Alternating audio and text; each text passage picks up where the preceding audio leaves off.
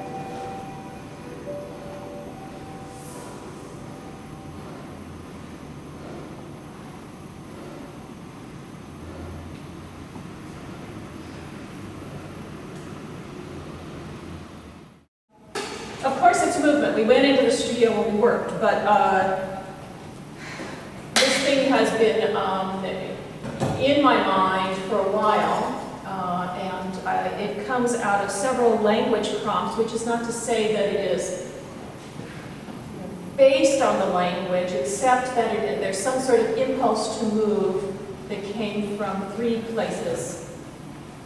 And some of them are from, very old. Uh, so it's taken me a while to get to this, but uh, in, uh, from some, something written in 1979, actually, and then revisited just this last year. So I'm going to read these three things, um, and two of them are from 1979, the first and third, and the, the, the middle one is a more recent thing that I found a couple of years ago. So the, the poem is called The Kitchen Question, and it goes like this. Me, nosing where shoulder meets neck, you wielding celery and a knife. How are you doing? I'm okay. I am how I am, lately a practical woman, debating the virtue of impatience, scouring mind, slicing domestic fictions, and mushroom docility, and anger bent backwards into a weary affection, setting the house straight, daily chore, healing layered denial, to be ready when I'm ready for the ordinary scale of my house-held passions, task plain, arm's reach. So that's the first. And then this uh, next, more recent uh, writing from Wendell Berry. Because the condition of marriage is worldly and its meaning communal, no one party to it can be solely in charge. What you alone think it ought to be, it is not going to be. Where you alone think you want it to go, it is not going to go. It is going where the two of you, and marriage, time, life, history, and the world will take it. You do not know the road, you have committed your life to a way. Forms join us to time, to the consequences and fruitions of our own passing. The Zen student, the poet, the husband, the wife, none knows with certainty what he or she is staying for, but all know the likelihood that they will be staying a while, to find out what they are staying for. And it is the faith of all of these disciplines that they will not stay to find out that they should not be staying. That faith has nothing to do with what is usually called optimism. As the traditional marriage ceremony insists, not everything that we stay to find out will make us happy. The faith, rather, is that by staying, and only by staying, we will learn something of the truth, that the truth is good to know, and that it is always both different and larger than we thought. So that's Wendell Berry. And then the third thing, when two people dance well together, it means only one thing. They dance well together, Ann Landers. and the first and the third were uh, in time you know, two things that interested me uh, in 1979. So um, it's been hatching for a while. And uh, the process of doing this was to find, I think, some way to, um, you know, take these things and not be quite so, not literal about them, but to have some impulse or platform for investigation. Uh, and when I started this project with Katharine and Sebastian, I saw them uh, in a workshop last year that I believe Ann Carlson was teaching. Was it Ann Carlson or Meredith Monk? Meredith Monk. And I thought, well, all right, I'd never seen Sebastian before. And he and Katharine were in the same group together. And I thought, this is interesting. This is really interesting. Um, they both look like adults dancing this is good. so uh, that's, that was, you know, I thought, oh, well, these are people who are going to be, you know, capable of going to this sort of strange place. And when I talked to them, I said, I, this is, I can't guarantee you anything. I'm interested in what I call tuber dancing, which is rooting around on the floor, and uh, it's, uh, it may come, nothing may come of it. It may be very strange. I you want to go for the ride? Can we do that? And so we started making fragments of things, and the state, the way in which we did this, uh, going through some of this language, was just to say, well, try this, try that. Um, and also soliciting from them, from their play with each other, physical play, uh, shaping, and it remained this pile of fragments for quite a long time um, before we came on some sort of sequencing. Um, And what else to say? Um, I'm very interested in, uh, I don't think, for myself personally, I love to see when people make these extraordinary, you know, gorgeous dances. But for my own fluency, and the thing that interests me, it seems like, is something between, um, I don't even call it dancing rhetoric, I would call it behavior. So, or activities. So that seems like a bigger basket to carry things in.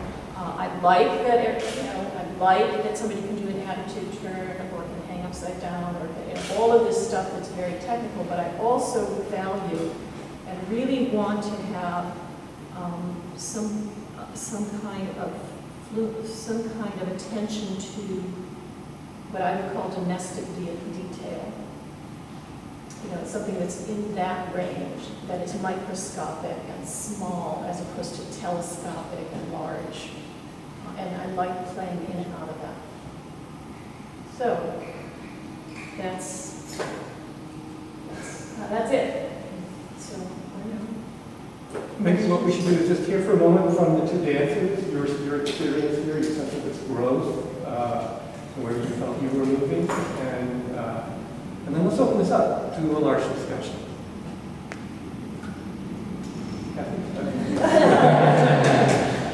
That is as if the ballet is continuing. Um, we've been working on this piece for Since January. since January. And I, I want to thank Diane and Katharine because I've had a good time doing it. And it's been good to do it uh, while I'm here. And what I was interested in is that some people have a very strong emotional reaction to the piece, um, which we don't. Uh, but what is interesting is the way how the piece structures itself in a way that what becomes physical um, tiredness and physical challenge is read as emotional tiredness and emotional challenge. Um, I find that very interesting that the piece accomplishes that in a way. So yeah, that's what I would say. Yeah, I think this is a conversation we've had um, throughout the process, that what it feels like to be inside the work is just average. Um, And that reads in different ways to different people. Could could I just add to that then, sort of from, I feel like, I'm not a dance person. I feel like I'm sort of, Emily Dickinson would have said, I'm the only kangaroo among the beauty here. Okay? So I'm going to sort of give a kangaroo-ish remark. And, and, and that is that what Sebastian just said, or which mirrors something Diana saying, that, that the sense of their physical involvement, which need not involve the emotion, but we respond as if their tires were emotional. To me, felt like a sort of an implicit, almost a pun that goes on in the title of the piece. It, it's called Cleave, but I felt it continually moved towards clench.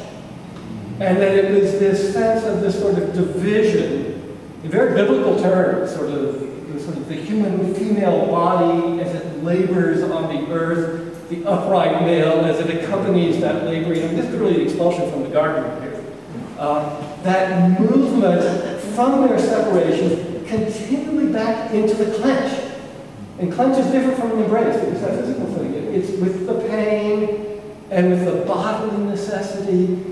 And it begins, if we have two separate bodies, it ends with that extraordinary image of Sebastian hanging there in space and being supported by Katharine and this sort of two-ness and oneness that it seems to me finds that is that clench. And then the only other thing I'm thinking about that is also, for me, the power of, the, of this dance was the way it continually moved from everyday, what we call those domestic sort of gestures, everyday bodily gestures that we all knew, know and do, to something that seemed to sort of aestheticize them, to turn them into a choreographed moment.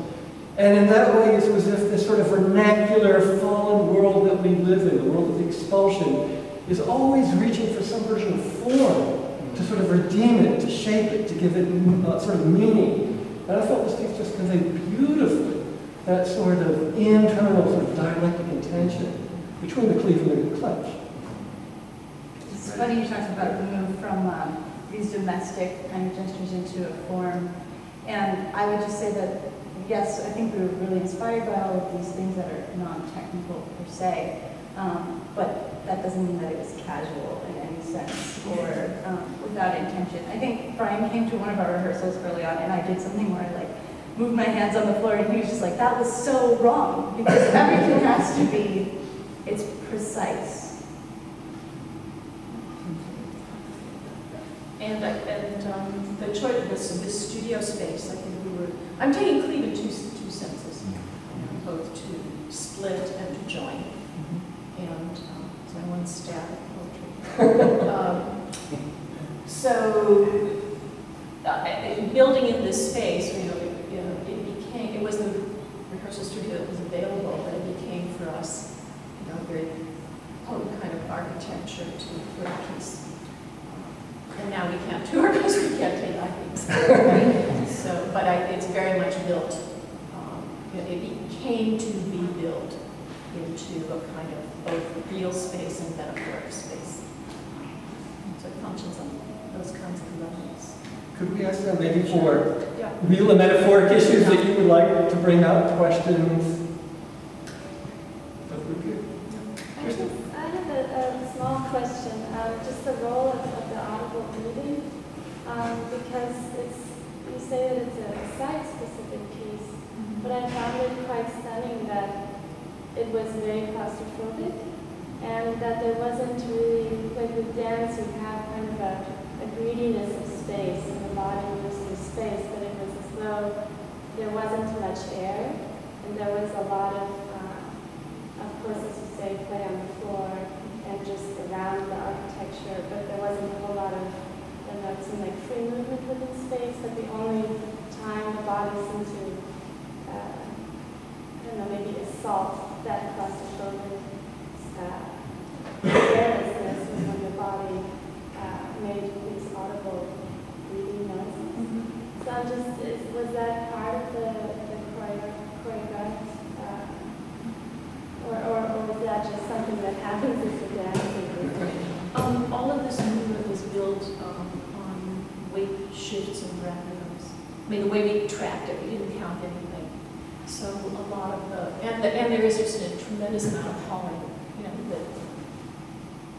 that involves, you know, this grunt, you know, breathing and grunting and stuff. And then there was, a the music didn't get added until very late.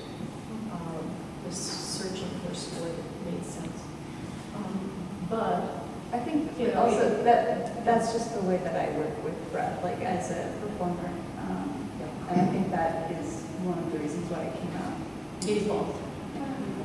And there was a conscious decision to allow it as opposed to saying, okay, now you've used all that in rehearsal and it's time to be quiet. I mean, I think that there's a, as a performance piece, there's some value in that. I also think, I mean, now that you're bringing the breath thing up, because they've asked about that, now that I think the breath and the pace is the dialogue. And that it's, and we never, you know, Dan was never like, I can't hear the breathing. We never, we never uh, plan to breathe hard or, but. But it's not the- set in any sense. Or it's, it's not sense. but the pushing and pulling is like, so it becomes this kind of conversation with the breathing. So, Speaking of conscious decisions, and a lot of, some- so many things are conscious decisions in this, but um, I was particularly struck by um, the, the shadow play.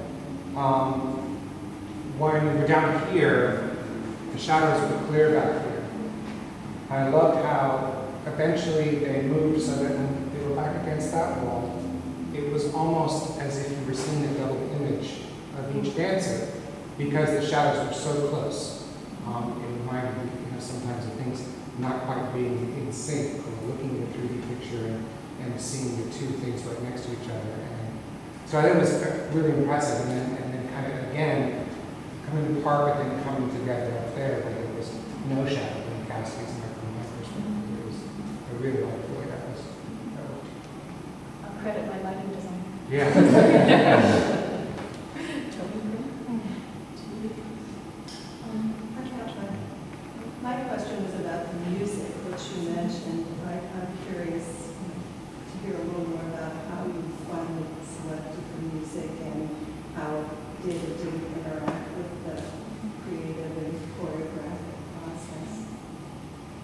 Um, Well, I spent a lot of time looking at a lot of different things, and um, listening. And ultimately, what appealed to me about this is that it has a kind of consistent tenderness, which I thought the dance needed. Um, it, there it is, it's like soothing a child, or soothing yeah, just, um, it, it persists, but it doesn't um, confront. And I thought that that was a, that's what I, I- didn't want something that would meet the dance and, and underscore the agitation. You know, I tried a lot of those things, I tried a lot of different kinds of clashing and banging and other stuff. And it didn't, to me, throw the dance into high relief. But I was definitely not motivated in terms of the shape of the score. Uh, You know, like I'm making a visualization of the musical score, and this is a note for note correspondence. And in fact, in the, this particular piece, I mean, there are kind of flags in it that we know about, but it's also quite okay with me if it doesn't unfold in exactly that way that the school does, and we don't need those. Because the, what is more important is to um, complete the, the things that get propelled by weight. Questions from this side? Yes. Not a question, but just a comment. Um, Just, just Sebastian, just as you were saying that the physical exertion can be read as emotional exertion, it's, it's pretty easy to look at the barriers in the room as psychological barriers or burdens. But given that, I find it interesting that as you, as you two dance, you, the, the characters in the dance clearly know exactly where all these barriers are, which is not usually the way we, our own psychological barriers are necessarily set up. Um, and I just found that curious that, uh, you know, obviously on a pragmatic level, it helps you from knocking, getting knocked out by a, by a pole, knowing it's there. But the way, the way these barriers were consciously used, you know, as vehicles rather than, rather than just, oh my God, it's a barrier. You know, I found it really interesting. One of the things I wanted to address a little bit was, you know, what, and we were talking about this last year um, in June, was what would happen if you, um,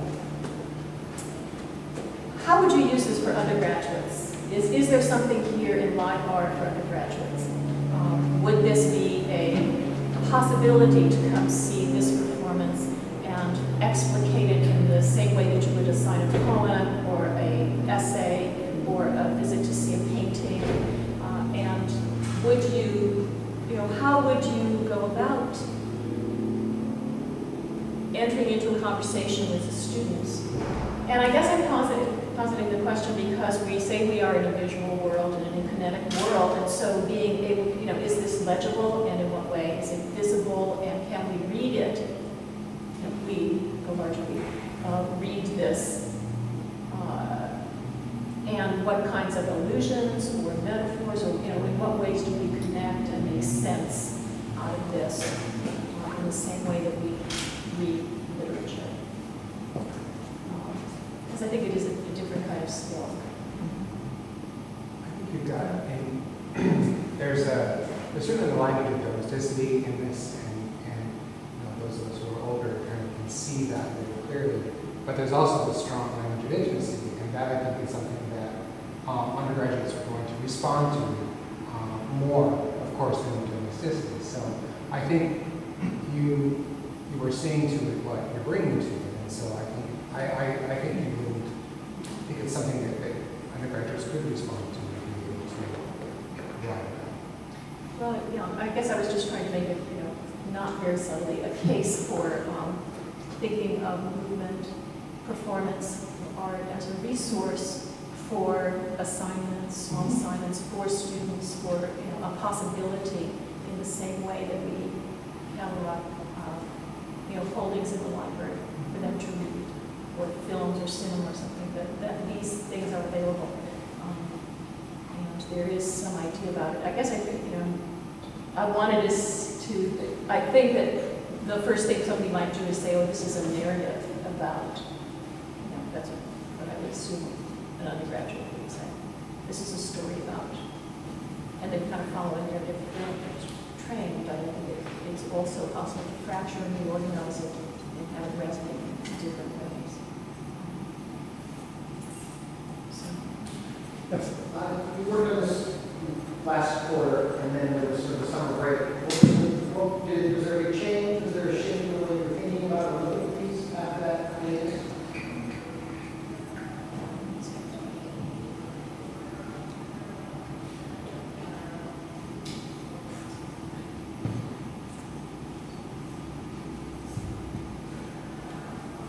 We were more, I feel we were more comfortable in it.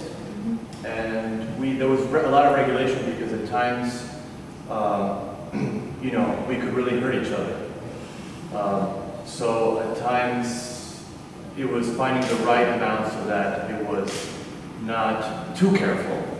So there was an element of uh, strength and sharing strength, and, but also not too uh, aggressive. So I think in between that process, we were finding that balance. And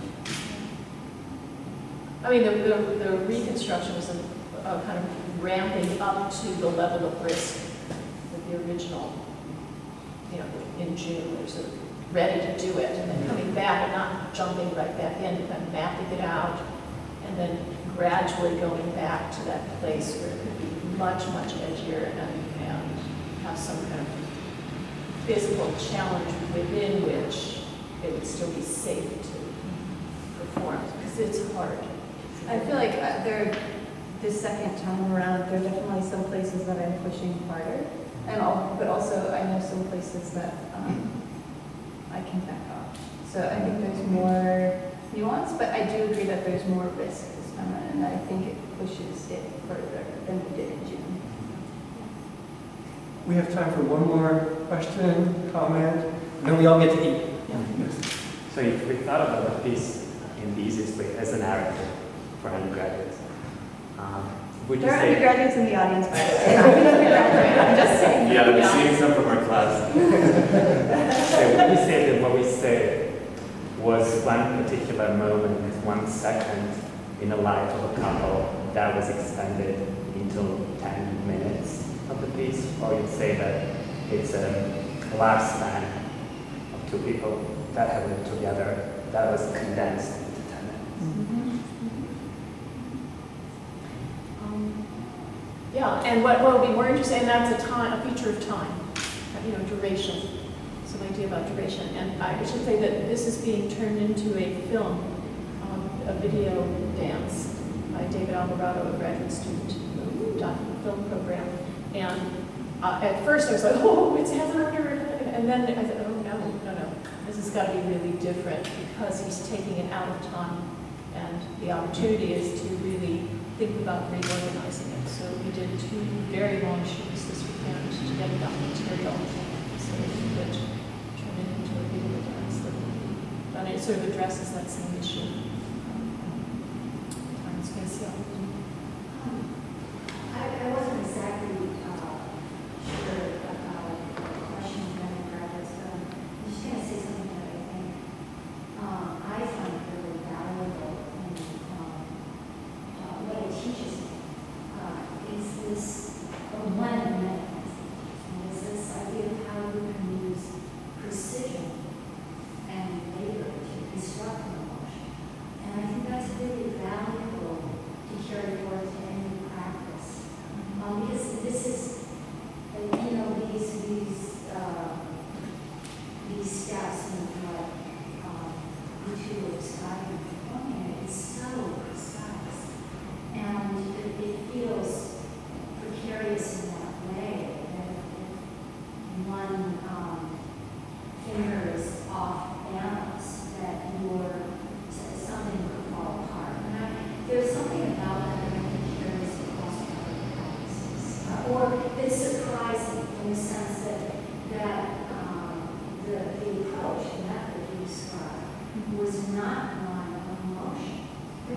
not at all. Yeah, and, and that's, I think, really helpful in, um, other practices. Jill, a- again, this is not, the only- I mean, I'm not advocating it's the only way to go about it. I'm saying this particular methodology, I think that's, is, is something really important, that it's very possible. I, absolutely, and I think, you know, it- it's abs, I, I am not at all interested in expressing. I'm very interested in constructing, and I have a bit of bricklayer's attitude in rehearsal. Put this next to this, stretch this, now that, and it's, and it, um, my feeling is that, you know, everything you do, the body's expressive all the time, in every circumstance, all the time. So we know that that is, is going to be freighted in some way or another. So get beyond that and just start putting things next to each other and see what happens and see what's released by constructing, you know, a certain way. You know, and then if you don't like it, you can change it if you want to. One more question. Okay, uh, um, for me, there were a lot of magical moments, uh, things that were built, and I layered my own, you know, on that. I was wondering, um, for you, as part of this, um, were there any magical moments for you as things began to get constructed, um, and built and put next to each other and not taken out of the picture? Were there any aha moments of what you had built or what, I, I, I don't know. Like editing? I, I, um, I had a whole thing in the, up in the poles. is there anything that That you was- were able to do with your body or that you built together that is like, I don't know, surprising that you could stuff like that or aha, that it had some meaning for you or, because there were a lot of those like, moments, you know, Uh, Only to say that when we shifted timings of certain things, then different, things were in different relationship. Like they made phrase material onto different poles, we don't, we're all over poles. And, and then, when we started to tweak and then stagger things, you know, it was surprising to me what it would, but, but that was nothing like, I anticipate that this is going to be a wonderful moment, let's do this. It was just, you know, you start here, do this phrase, and Katharine, next time, wait seven seconds and then you start. And then we'll see what the interrelationship will be. And that was surprising. You know, I mean, that was news. So, I, I was, no, no, I'm not going to say. no, I was surprised, I know we have to wrap up, but I was surprised that I had preconceived notions about movement in the sense that once we had the score, I thought, oh, I know what movements will need more strength and which ones I can relax in. And then I realized the movements that actually I do more, like when I lift Katharine, require less strength than the more subtle movements. So that was, so now I, I can look up those, but that was surprising for me. Pacing was an issue. Yeah. Yeah. I think we should all have lunch. And I just, I want to thank our, Katharine, Sebastian, and Diane, this extraordinary sort of poetry of bricklaying that we just.